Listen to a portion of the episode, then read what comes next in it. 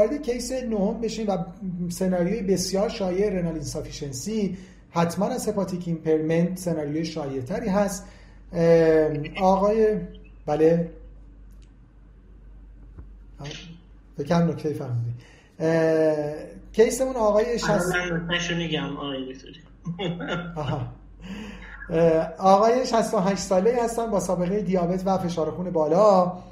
و سابقه CABG ESRD الان دیالیز dependent و در حقیقت یه AF ی که تازه تشخیص شده خب چسب که ایمار بالا یک نمره از سن از دیابت از hypertension و از CAD و خب بالاخره دیالیزی هم هستن. دکتر صادق پور سه چهار دقیقه برای ما یه جمع جوری بکن که بالاخره در بیماران CKD باید چیکار کرد؟ ممنون میشم. در بیماران CKD به نظر من یه کمی وضعمون بهتر از بیماران ESRD این کیس بیمار ESRD هستش. والا من فقط می‌خوام بگم که ما وارفارین رو طور خدا فراموش نکنید وارفارین داروی خوبیه. یکی از جاهایی که وارفارین واقعا می‌تونه به ما کمک کنه همین بیماران هست. هرچند که ما می‌دونیم که ما وارفارین ایندیوس نفروپاتی داریم و از دوک ایندیوس نفروپاتی اتفاق بدتریه. البته در حد evidence محدود. ولی باز هم اینجوری نباشه که ما الان می‌دونید که هر مریض ESRD حالا VTE کرده باشه AF کرده باشه ما دو نیم میلی گرم آپیکسابان دیگه براش می‌بینیم. من فکر می‌کنم که یه کمی ما باید دست نگه داریم تا حداقل سال دیگه مطالعه RENAL-AF چاپ بشه و در RENAL-AF البته 5 میلی گرم BID آپیکسابان رو داره تست می‌کنه در مقایسه با وارفارین احتمالا نکته هم که خانم دکتر بهش اشاره کردن اینه که ما یه مطالعه pharmacokinetic داریم که در اون مطالعه ثابت کرده که دوز درمانی 2 میلی گرم آپیکسابان می‌تونه برای مریض های ESRD کافی باشه.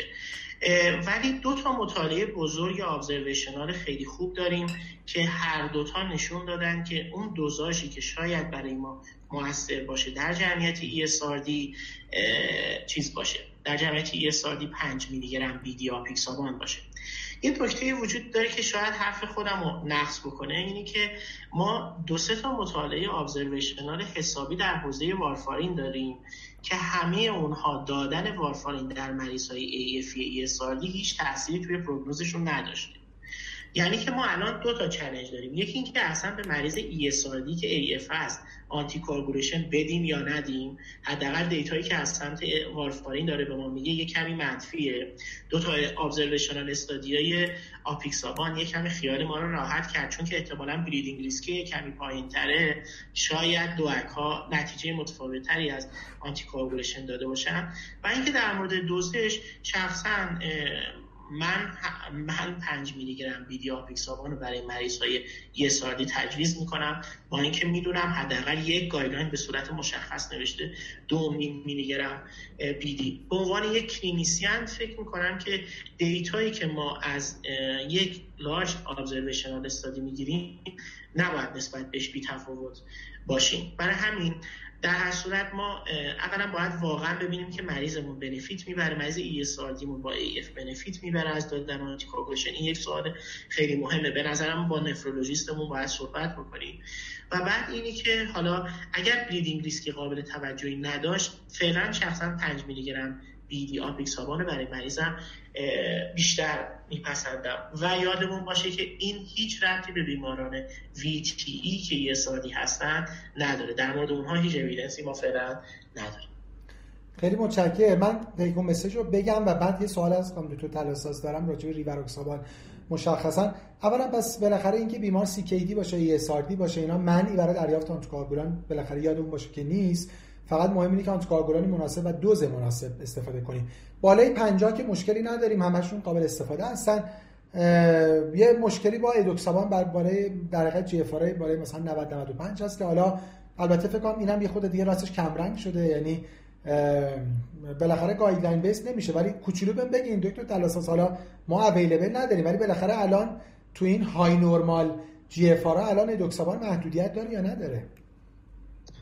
توی مطالعاتشون اگه کیاس کراتین بالای 90 داشتن این کدو داشتن الان یه جورایی ادوکسابان همه جا کم رنگ شد. شاید مثلا تنها جایی که خیلی الان خوب ادوکسابان دادن همون بیمارانی که لو بادی بیت باشن هست که اونم طبیعتا که کراتین بالای 90 عملا پیدا نمی‌کنن. یه ذره استفاده ازش نسبت به بقیه دو کمرنگ تر شده برای تو خود post hoc analysis ENGAGE AF هم safe بود. حالا بالاخره خود ژاپنیا خیلی استفاده می‌کنن. حالا بعد یه خود از practice ژاپنیا بپرسیم ببینیم بالاخره تو جی اف خوبشون میدن یا نمیدن.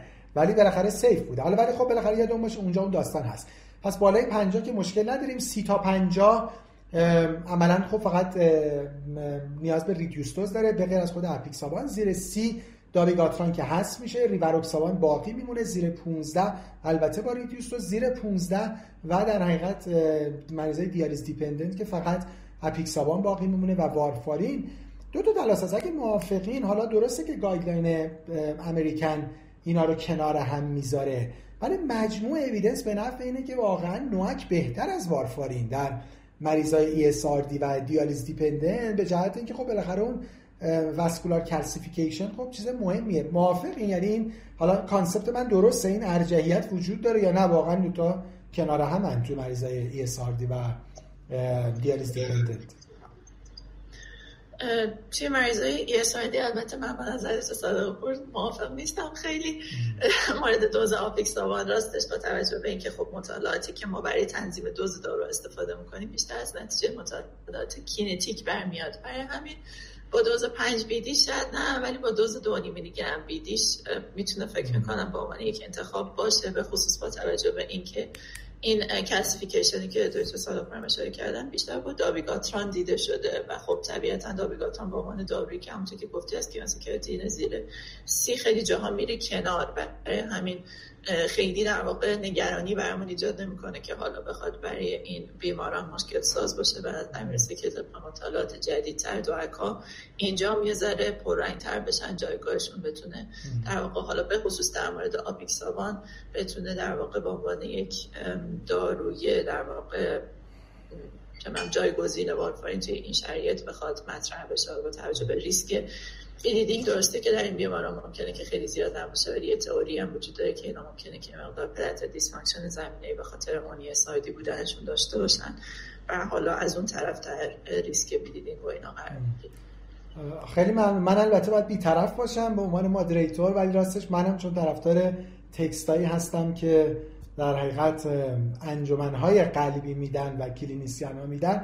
خب حتما دیدین هممون دیدیم یه statement ی هم AHA داشت. همین 2020 راجع همین challenging سناریوهای کار با DOAC ها در حقیقت اونجا هم توی مریضای renal insufficiency توصیهش این بود که بهتره که همین دوز استاندارد اپیکسابان 5 BID رو بگیره. من ضمن که بی‌طرفم ولی منم بخوام تجویز بکنم راستش تو مریض ESRD و دیالیز dependent ترجیح میدم که consult ندم با همکاران pharmacist و همون 5 BID رو تجویز بکنم دکتر تلاستاد case آخرم چون خودتون بعد یکی دو دقیقه بگین برای همین اینم خیلی کوتاه بگین.